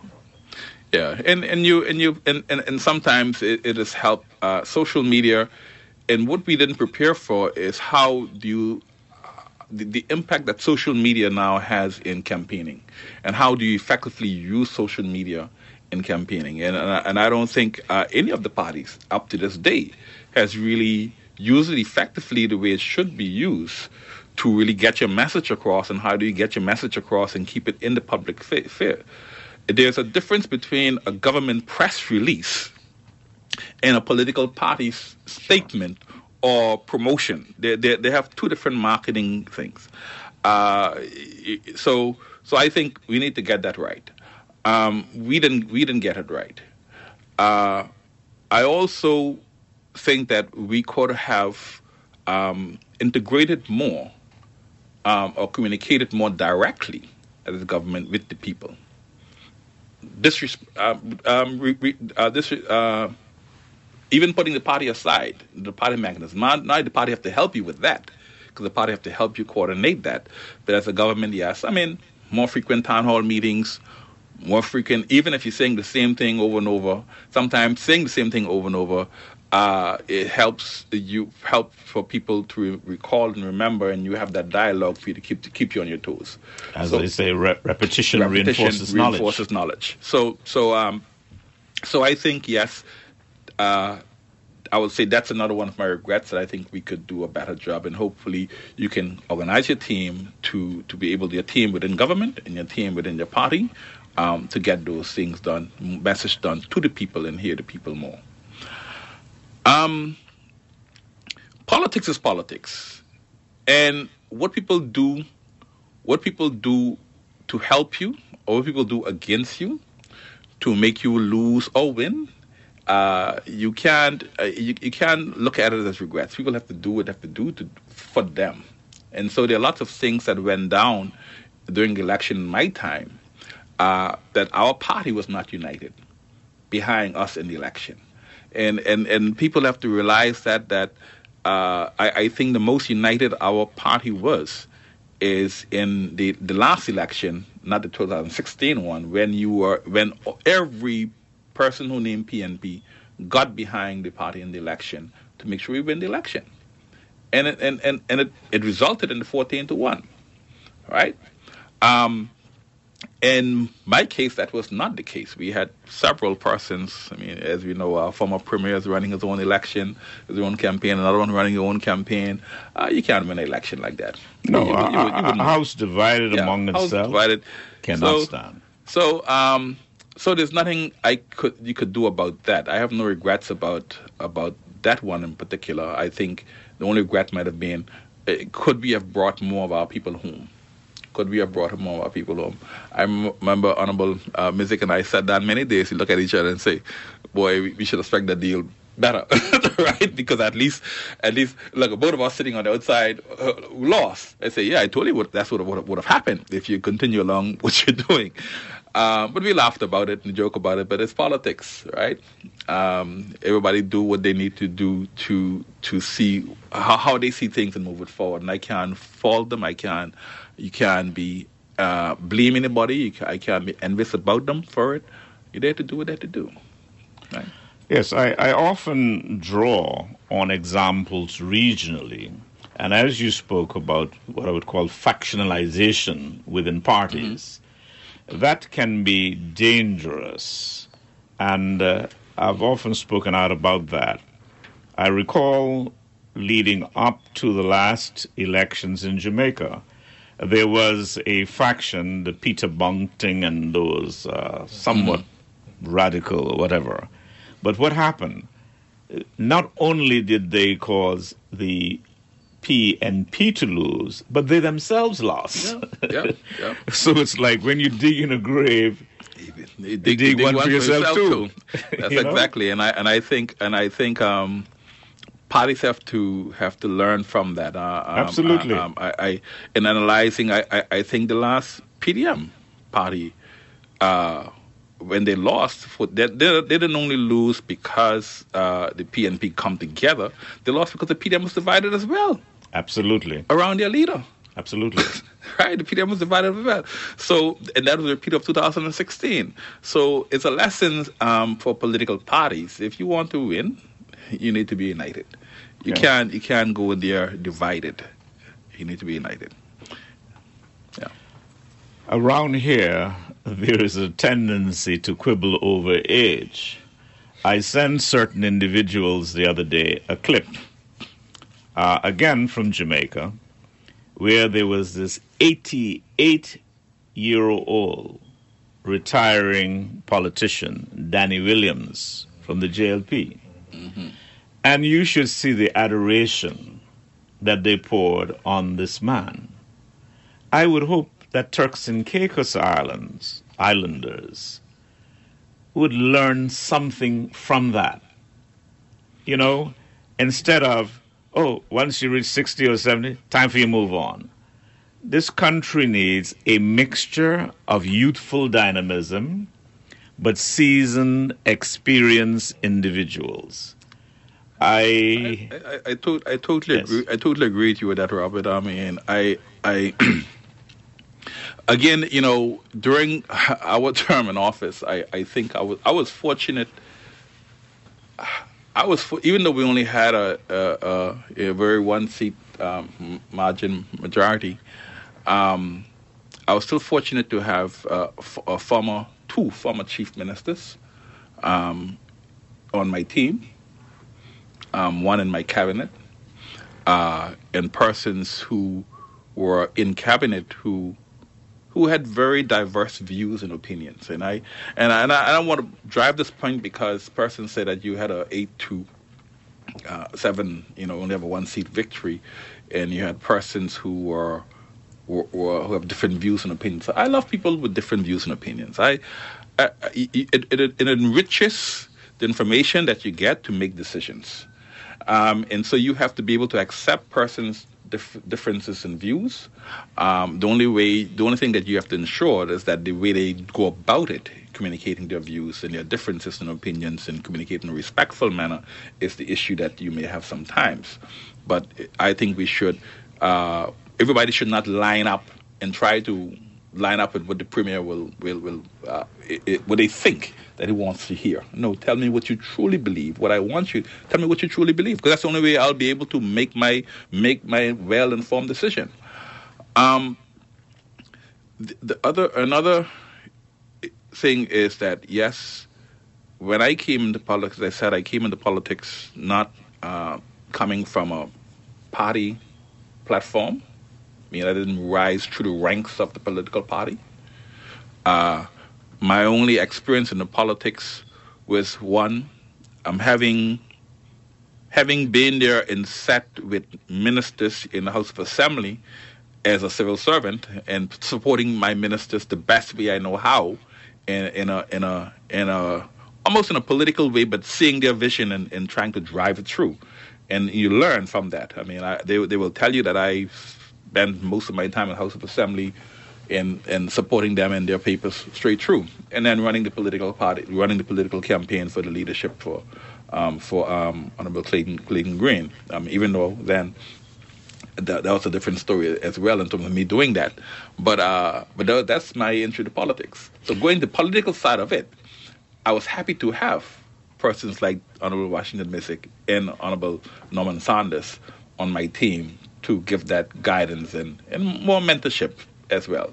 But if I were to roll back the curtain just a little bit more, and of course, I was on the scene from quite some time ago, so when it comes to the political history of Turks and Caicos Islands, I'm pretty well versed. Your father was uh, once uh, aligned with the PNO PNP, and then eventually switched with the PDM. And sort of curiosity, it must have been a difficult decision for you initially to decide whether you would have come with PNP or PDM, because some would have thought, because of your father's more recent involvement, like it would have been a, uh, a perfect fit for you to go with the PDM. What was it that was the determining factor? Um, well, the determining factor was I, I, I, I, as a PNP, I believe in the PNP philosophy, the PNP ideology, um, and the way they go about doing um, a business in, in, in, in, in governing. Um, my, by to the core, PNP and always was. I, as I told persons, I remember my first cry on a political thing was when um, I remember my father, uh, as under the PNO loss, I think against um, uh, which one was it? Was it Wa- Wa- Walter, Cox. Cox? Was against Walter, against Walter Cox when he was then running for the PDM, but before the, the switch around. Um, and and that was my first cry You know, walking down from from the Blue Hills Primary School and coming up the road. And then was the second. And um, now, since then, I was away for school most of the time, so I didn't really get involved in most of the voting and, and, and things like that. Um, I knew Daddy, and most of Daddy's children, after it was still PNP. Right? That's all we knew. Um, when it became PDM, yeah, uh, it, it, it, it was a, a little more difficult. It become it became easier as you get more constituencies in Provo. And just was relegated to Blue Hills because persons live elsewhere, they could have voted elsewhere, and you don't have to worry about having to having to not vote for your father. I guess from that from that perspective. Um, but I my my um I've as a civil servant and coming home, I will say that uh, I first came home and working along with the PDM as a civil servant, and I saw the way the PDM operated at the time, at least the then chief minister and them. Um, and I, uh, I'll say one one politician that I appreciated as a PDM as well. I appreciate all of them, but appreciated more and worked with is Clarence Selver. I have no, I, I, I, have a lot of time for Cl- uh, Honorable Clarence Selver. Um, he he tried his best to do his work as he see see fit. Um, uh, but after they left office and left the scene, um, and the new government came in, and I started working with them. I you, you saw the difference. You saw the energy behind how you get things done. You saw the receptive the receptiveness to to to vision and visionary stuff to get things done. Um, and and I think that is what I took away most in saying in solidifying because there's never a time when I really wanted to say go PDM or anything like that, right? Um, but that solidify. I know I had options, but that solidify my where this is where I am going.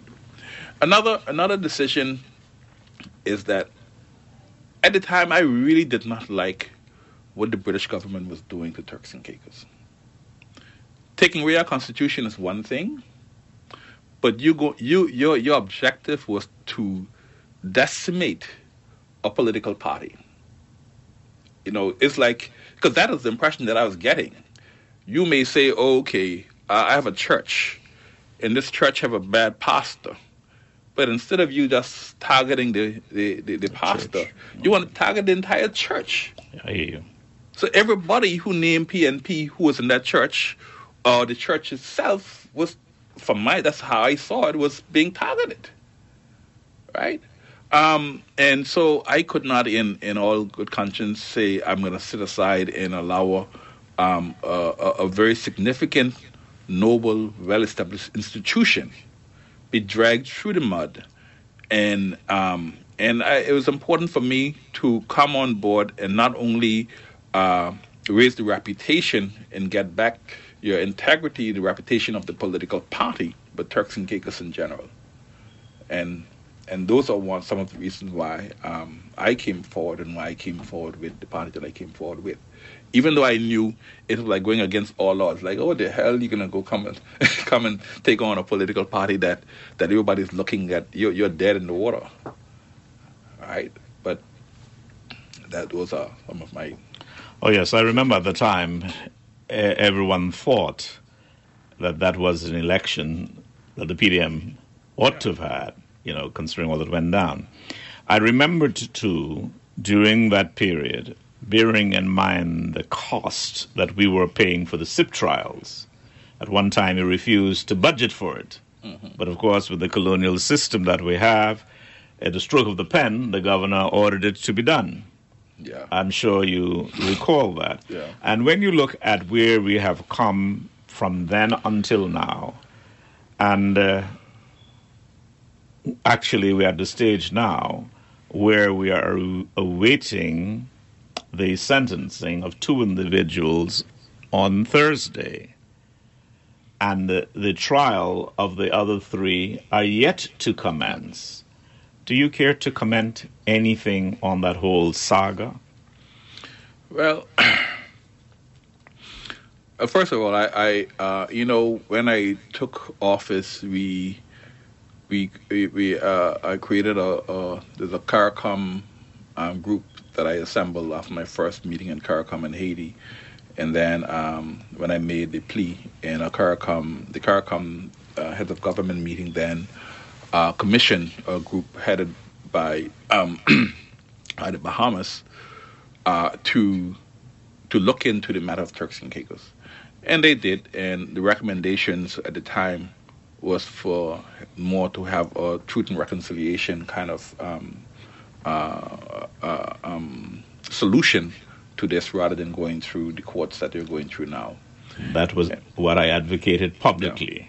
and I think that's the best way we that's that's the way it should have went. You know, we presented that to the UK government um, as well. Um, they they weren't going to hear it, so we presented that as well as I made representation to the UK government to that uh, that this bill for holding these. Uh, these inquiries and also the court, the hearing, the SIPT should be should should be funded by the UK government. Um, because it it, it, it, it, was it's the responsibility of the UK government for good governance of the territory. And if they found that there was something impropriety or or, or corruption and etc., it is under the governor's watch. And they should uh, then take responsibility, as Helen Garlick had suggested, and pay for it. Sure. Right? Um, so that's why, yes, I took the stance in, in trying, and, and, and I I know it's kind of futile because I know they were going to veto it anyway, or not a, not assent to uh, to any bill in that regard anyway, or or or or just pay for it because they have they, they, they control the budget and they they could put in whatever they want to put into the budget. The CFO had that power. So, but I think we it, it, it was the right thing for us to do to deny payments. Um, we know that we what I did not want to do is create an uh, kind of an inequity situation where you may deny payment for for the um, for the defense, but the prosecution had full all the full power, and the guys who need the QCs as well to suit up to, to counteract the the, Yes, the, yes. the prosecution um, QCs also should have equal power. So you have to be careful of how you're doing that. Um, so I I so yes, it is kind of sad that we we still here and there's still no end in sight um, to the to the end of the trial because there will be appeals and there will be appeals on appeals, uh, and I know that it's a it's a long road ahead. Um, and I think that, and particularly how it was one said that maybe there'll the possibility maybe for appeal to go against um, judgment even if the guys win. I don't know if that's how what that has been sorted out or how true that is or not. Um, but we have spent a significant amount of money that could have been spent elsewhere on these trials that no one really have any appetite for anymore. Even those who were strong advocates for the trials in the initial stages, still up to this day, don't have any appetite for, for these. No one is interested anymore, right? Um, what we're paying for it does not really is way exceed uh, the crime that that is that is alleged. Way exceed the crime that's alleged. So, yeah, I don't I don't know if there's a mechanism for us to after all of this is done and and gone and uh, and over or not there's a uh, there's a recourse mechanism for us for some kind of repayment of these money that we spent. I suppose that will be as tough, or if not as tough, Eh, or you- if you know- tougher battle than the cries for reparations. particularly if, if if they if they if they lose because it's like it's like us saying Turks and Caicos like saying hey uh, you, you if you if you if you if the crown loses then you know they should pay costs the cost from Turks and Caicos pay Turks and Caicos back their money. I know what you mean. Well, anyway, let me move on a little bit. Um, I'm going to send a little off break way this time. Now, I take it politics is, is in your DNA. I don't think it is coincidental that you're back home at this time. Yes, to concentrate on the establishment of Hamilton University. But the question is do you still have political ambitions? Do you intend to contest the next elections? And if so, what level do you intend to enter at? Do you still have the same leadership ambitions? I told you it's an off break. All right. Well, Bad as you well, wish. I, I, I will say one. Being coincidental, uh, no, this is not this is not something that is strategically planned to coincide with any political return. Um, it just so happened that we reached this stage in my project um, where where my my presence and my leadership in the project is is of is, is very significant in seeing the project through at least the next year. Um, from a financial resource mobilization standpoint, through networking and glo- global collaboration standpoint with universities all over the world, and I could not have done I could not do those things under the umbrella of um, being an employee of the Pan American Health Organization, the UN organization. It's almost equivalent to being in politics right? So I could not do that under that umbrella. So my only recourse was to I, I actually I what I did before I came I had asked for a leave of absence from the Pan American Health Organization for a year and a half to be able to do this, uh, but they saw that it was not um, in their interest to do so, um, and so I said, well, okay, well this is so important to me that I will have to take I will have to resign in order to do this. So, um, so yes, so politics was not the motivation for me to be here at this time, even though elections are way back when. Um, do I have interest in politics? I think that my my contribution to Turks and Caicos in the political arena landscape uh, is not done. Um, I think I have a, a lot still to contribute to politics um, and to the governing of Turks and Caicos. With respect to the next election, no, I do not see myself as someone, um, I'll start the leadership. No, not being interested in in, in running uh, for the leadership of the Progressive National Party um, in the next election. If I intended to do so, Robert, I know that I'm way behind. I'm way late of time. You, the leadership is not something that you just jump up at the last minute and say, "I want to be leader," Yes. or "I want to run." And some people do it so without any track record, without any work being put in. It's not the, that the kind of thing.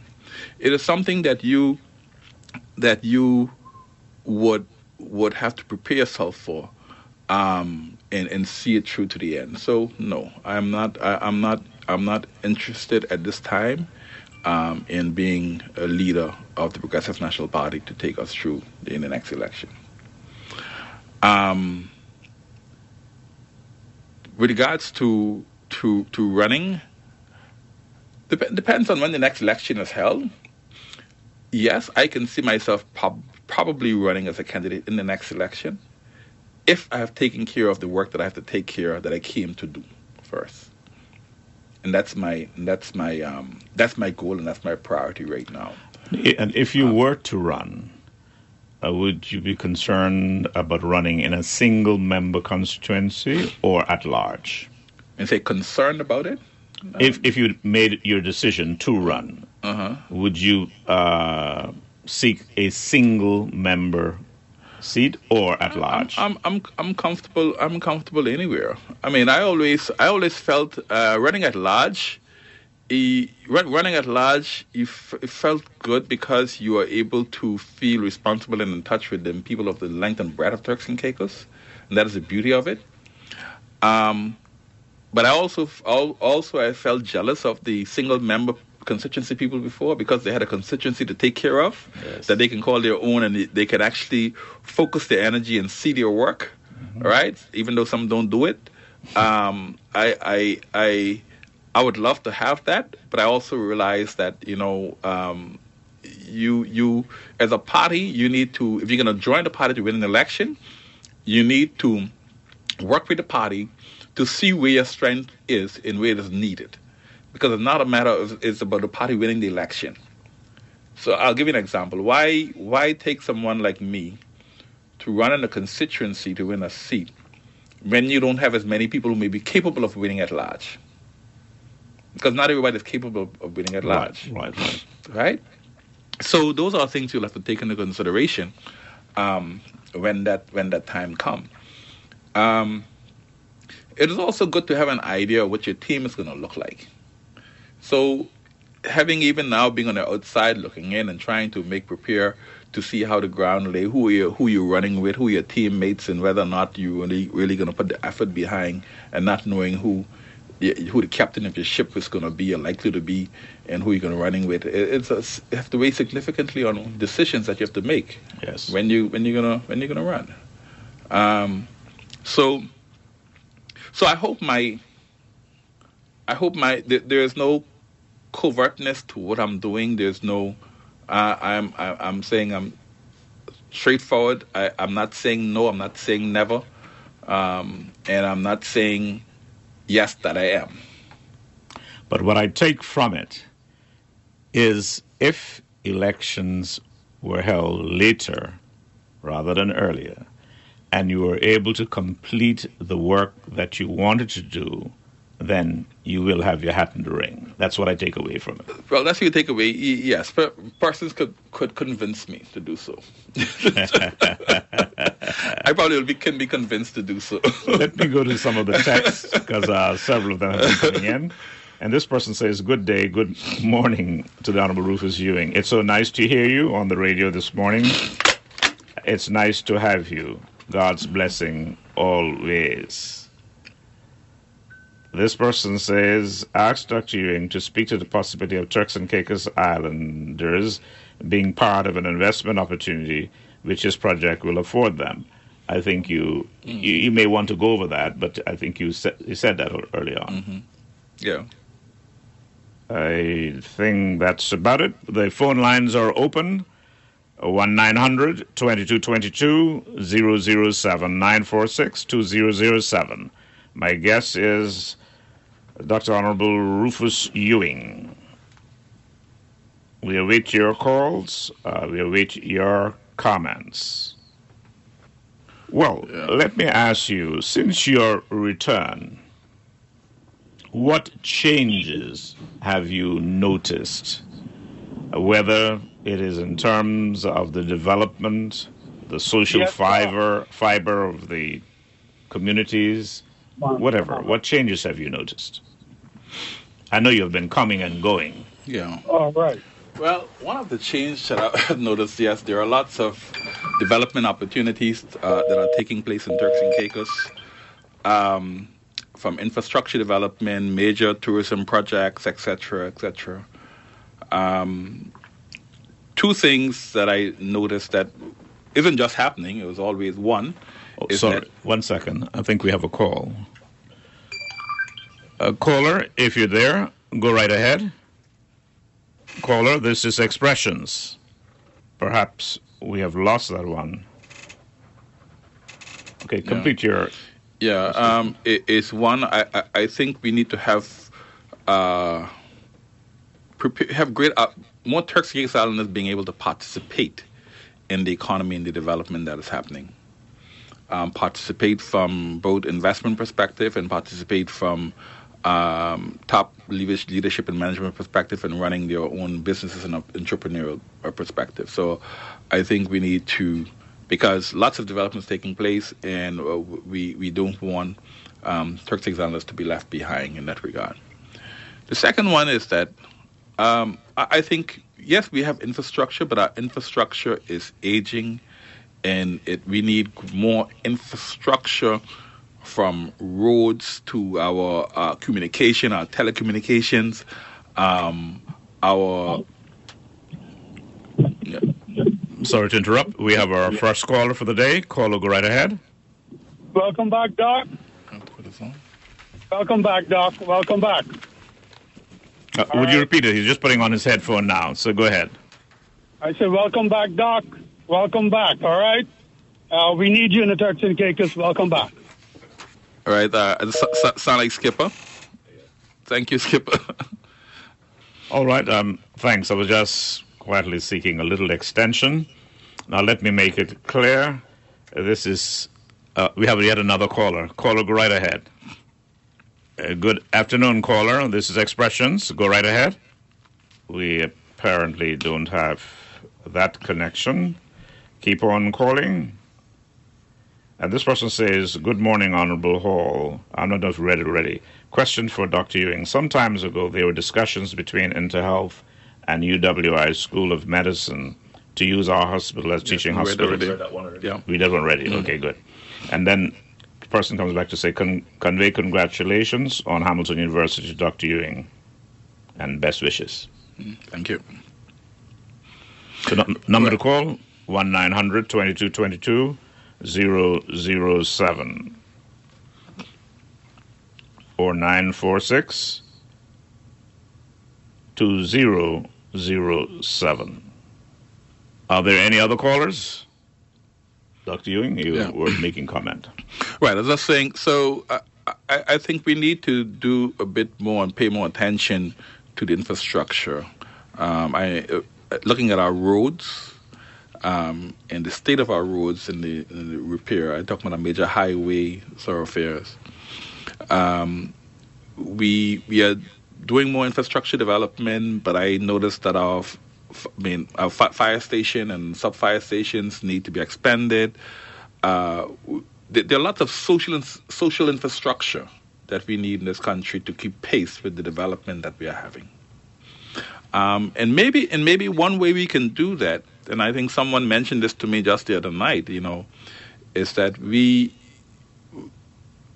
it- it's not for us to stop development or slow it down, but those persons who want to do major development, they could make a commitment to certain things, such as building fire stations, uh, police stations, uh, help to fix roads, have to support primary schools or high schools, wherever, to do more like that. Um, so it'd be less uh, uh, uh, um, burden on government um, to do those things. Right, so maybe part of the development agreements have to take that into consideration for persons who really want to come. If they don't, then fine. We probably don't need your development. I like the idea, but I wonder what would be the response of the British. Because you will recall, years ago, we used to have The scholarship. a scholarship fund uh, where developers would sign an agreement to make certain contributions. But uh, the interim administration discontinued that and say, well, if there's any contribution, it has to go into the consolidated fund. Right, right. So I, I, I think we now need to go beyond this. Uh, from the what the British, British administration put in, in, in not being uh, or not want to the, the idea of ring fencing funds. They were against ring fencing of funds Yes, for yes. this purpose, and I think we see that we need to do that. I, I, I think the scholarships uh, fund is a fund that should be created. Uh, that developers and development can communi- can can put into. We can also find other ways to fund that scholarship fund as well, other than developers uh, through development agreement. Uh, because yes, we need we need more scholarship for our students. Right. And this person texts to say, We need the great doctor to run again. Please give it another shot. I'm sure you will come lucky the second time around. Yeah, you don't win all of them. Politics come in cycle, right? yes, yes. Well, uh, Dr. Ewing, we have been at it a good hour and a half or thereabout. And um, of course, there are a number of other questions that I could always pose, but uh, perhaps for you to get back to your own schedule, I offer you the opportunity to make some closing comments. Well, um, Robert, uh, well, first of all, thank you for hosting me on, on expressions and continue doing a good job that you do here. Um, eh, for, to Turks and Caicos, it is a pleasure for me to be back home full time, even though I've been coming home just about every month for the last two years. Uh, but it's back to be home full time.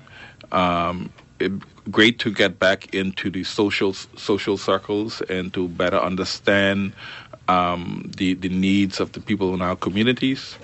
Uh, it is also great for me to be able to have the opportunity to speak freely without having to feel as if I'm hiding from somebody and can't open my mouth like the way I would like to do it.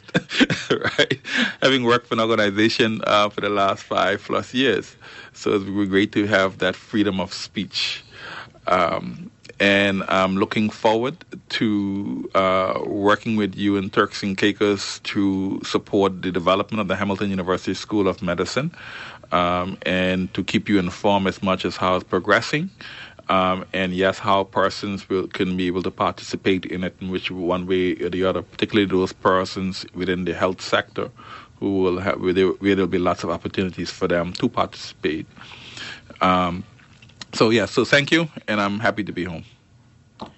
Well, in conclusion, let me say um, it's certainly been a pleasure hosting you, and I've said consistently, privately and publicly, you are an individual that I greatly admire and do support.